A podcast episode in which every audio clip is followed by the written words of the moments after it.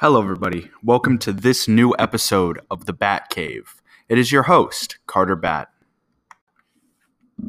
Now, today is not going to be an episode about the different events that you can do in speech and debate.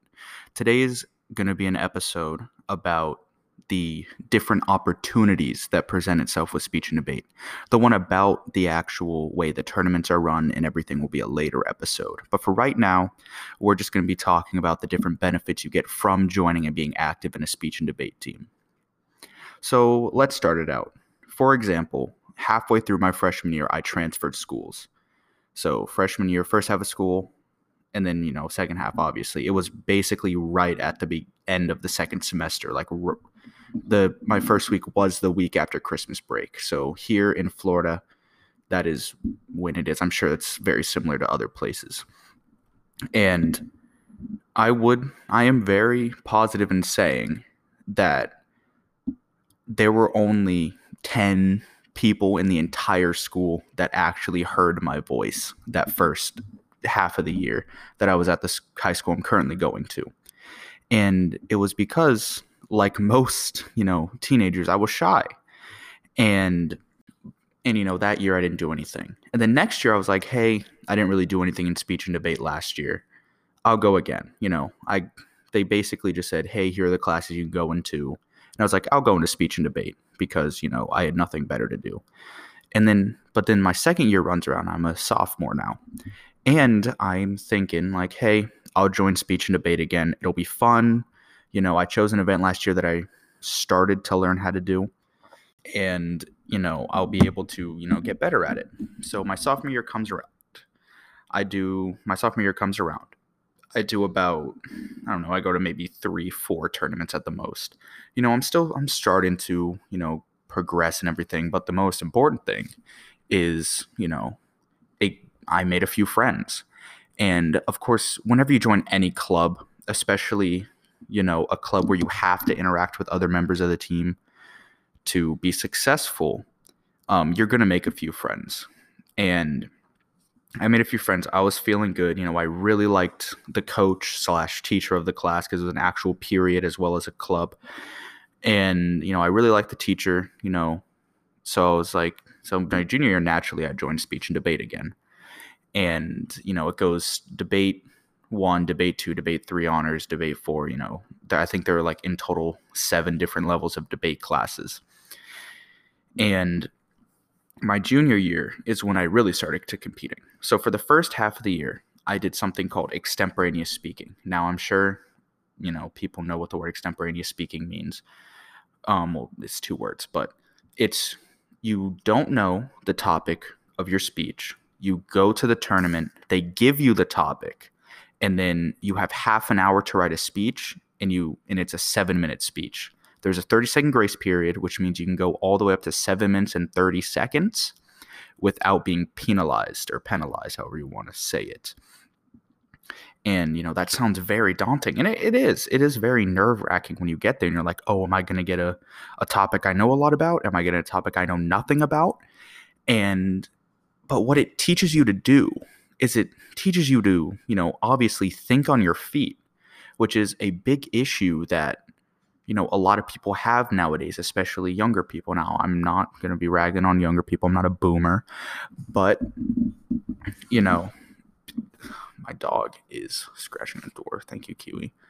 But i would like to say that you know i think people in general not just younger people but everybody in general can use more practice thinking on their feet and um and another thing it got me doing was able got me able to do is talking in front of people I don't know. Because when you're performing in extemporaneous speaking, it's just you and the judge in the room. There's nobody else. You know, the other competitors are waiting outside or well, I mean, the drawings are staggered, so they should be coming in right as you're leaving, but that never happens. Judges are always late. And what that got me to be able to do was to be able to talk and just talk about any topic that I wanted to. And um without, you know, speech and debate was without speech and debate, I never would have been able to, you know, be able to get my point across. and now I'll transfer, I'll switch to halfway through my junior year.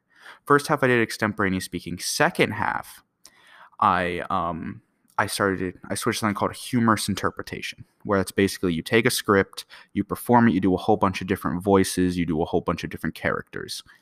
And that is the event that I very much excelled at because, you know, I figured out that hey, I'm good at making my voice not sound like my voice. And, you know, I'm able to characterize. I had experience acting in middle school and elementary school, I guess. And um and another thing, and you know, it's like, okay, that's not your words. What is that going to teach you? It what it teaches you is it teaches you how to captivate an audience, not like with a gun, but you know, like it teaches you because in this event, it's you and all your competitors and the judge in the room. You, you know, seven other people, six other people, include not including the judge. So like but it depends on you know how many competitors there are at the tournament. And what it teaches you to do is it teaches you how to address an audience. Sure, you're not addressing the audience as yourself, but you're still addressing an audience. And I know that there are people with stage fright, and I completely understand that. I used to be like that, and I know, but mine was never that bad. So I'm not saying like if you actually have, you know, get very bad stage fright that this, you know, will work for you. But um what I will say is, you know, if you think you will be able to get up on stage and you will be able to do it, even though you get pretty nervous before you start talking, I would very highly recommend speech and debate. So now that now um I'm I'm done talking about myself, I'll tell you about uh, you know a few of the trips, which again is me more about me talking about myself. I'm the only person on the show. I'm, I can I'm I'm just going to talk about myself, and what it one of the best weekends of my life was a speech and debate tournament. And yes, it was extremely stressful. But I live in Florida. I've only been to a handful of states, you know, because, you know, why would we leave? You know, people come here to vacation. People in Florida don't leave to vacation. At least we didn't, because, you know, uh, you know, Universal's here. There's beaches everywhere. There are so many amusement parks and everything. But I've always liked traveling. And um, I went to Pennsylvania, the uh, university, you know, the UPenn, the Ivy League. I'm actually wearing my UPenn sweater right now, and it's not important, but um, there's just something so like unique about a whole bunch of high schoolers and high school graduates because there were old members of the speech and debate team that were there that were chaperones basically.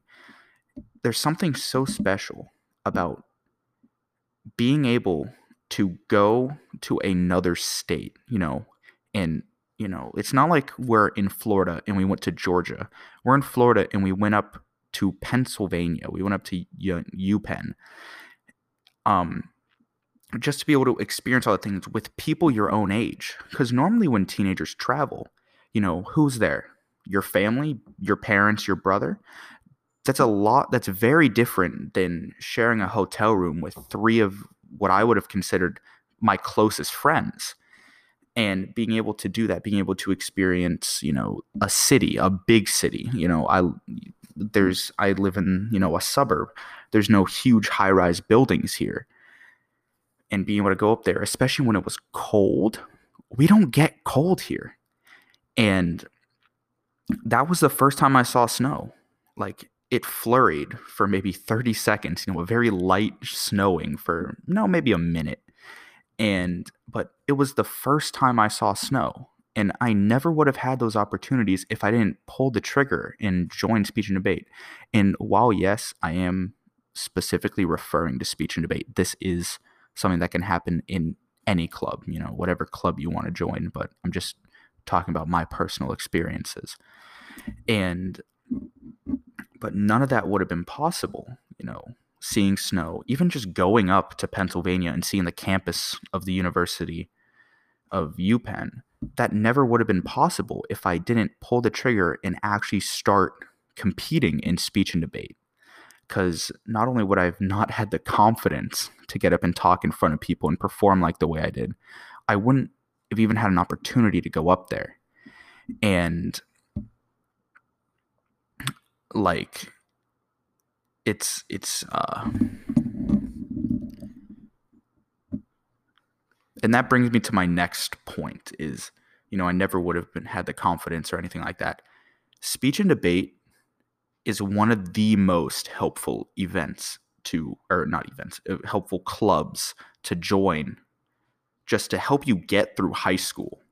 Because it not only does it give you know the experience of let's say writing speeches which very easily the skills of writing a speech can transfer to skills of writing an essay for an english class you know doing a research paper for a history class. Um, it also the generally because it's you know an academic um, it's an academic you know extracurricular activity you're going to be surrounded with people that are taking the hard classes that are that have the notes from the past year that you might be able to use. You know i'm not saying cheat off of them but if the teacher doesn't find out it's not cheating but um, being surrounded with like-minded people in similarly motivated people is another thing that can only happen in an after-school club and besides that i've made friend people that I hope are can be my lifelong friends. You know, they're very mm-hmm. accepting, they're very nice, and that's because in the speech and debate world, virtually, I'm not going to say all the time, people are generally nice to each other. Like, you know, you go to a tournament, you perform, you're going to everybody's going to clap for you, everybody's going to tell you, you did great. You know, sometimes they might be lying to you but most of the time, you know, they generally think, hey, that person got up there, they gave their performance, they did a good job. Even if you didn't do a good job, you still got up there and gave a performance. But like the um people that are genuinely like mean in the speech and debate world doesn't happen that often. You know, sure people might be indifferent, but nobody's going to go up there and tell you, "Oh, you did bad. You did you didn't do this right. People are gonna go, oh, you did really good, but hey, what you could choose change is this. And that brings me to my next point about speech and debate is it teaches you kind of it teaches it's one of the only things in high school that actually teaches you stuff for after high school. You know, like people that play football. I used to play football. I love football. Played left tackle. Um, you know, most of those people are not going to be able to make a career out of playing football. Sure, there might be one or two every once in a while from the school I go to, but most of those people, the last time they're going to play high, they're going to play football like in a league is that they might be a walk on for a college. You know, if they get a scholarship, that's amazing. My brother got a scholarship; he got a full ride um, for playing football, which is awesome. But if that doesn't happen, what speech and debate teaches you how to do is it teaches you how to interact with people in a professional manner. And let me give you an example of this. So, I'm going to be the first one to say this. I am an awful student, you know. So, because of that, I have to go to tutoring, and there's this private tutoring place near my house. You go there, um, you know, I go there from three to five. I do my homework there. They help me. It's great but they also have a school. It's called Day Academy, where the kids go there and you can like straight up get your diploma from this tutoring place. And um, you know, one day because it's getting towards the time when I'm going to graduate, you know, I got asked by one of I I guess a manager there. I'm not really sure what to call her.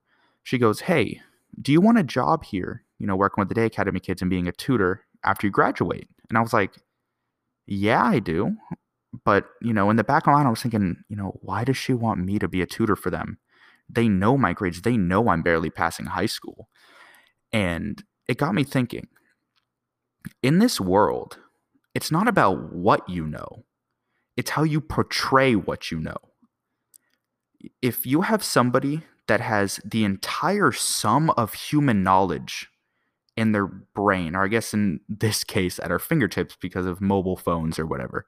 Let's say they knew everything, but they were extremely bad at, you know, talking to people, like portraying what they know. They would be a worthless teacher. versus somebody that has an average understanding or a slightly above average understanding of a topic that is a great teacher they would that that has like the has great teaching skills they would be a great teacher and that's kind of indicative of life if people like you if people like talking to you if people find you intelligent even if you're not the most intelligent person in the room they're going to want to hire you and that is something that my dad told me when I was very young, but I was young and it didn't really click until I got asked if I wanted to work and be a tutor. And but I would not have the skills to get my point across if I'd never joined speech and debate. So that is all the time we have for tonight. Thank you for listening. See you next time in the Bat Cave.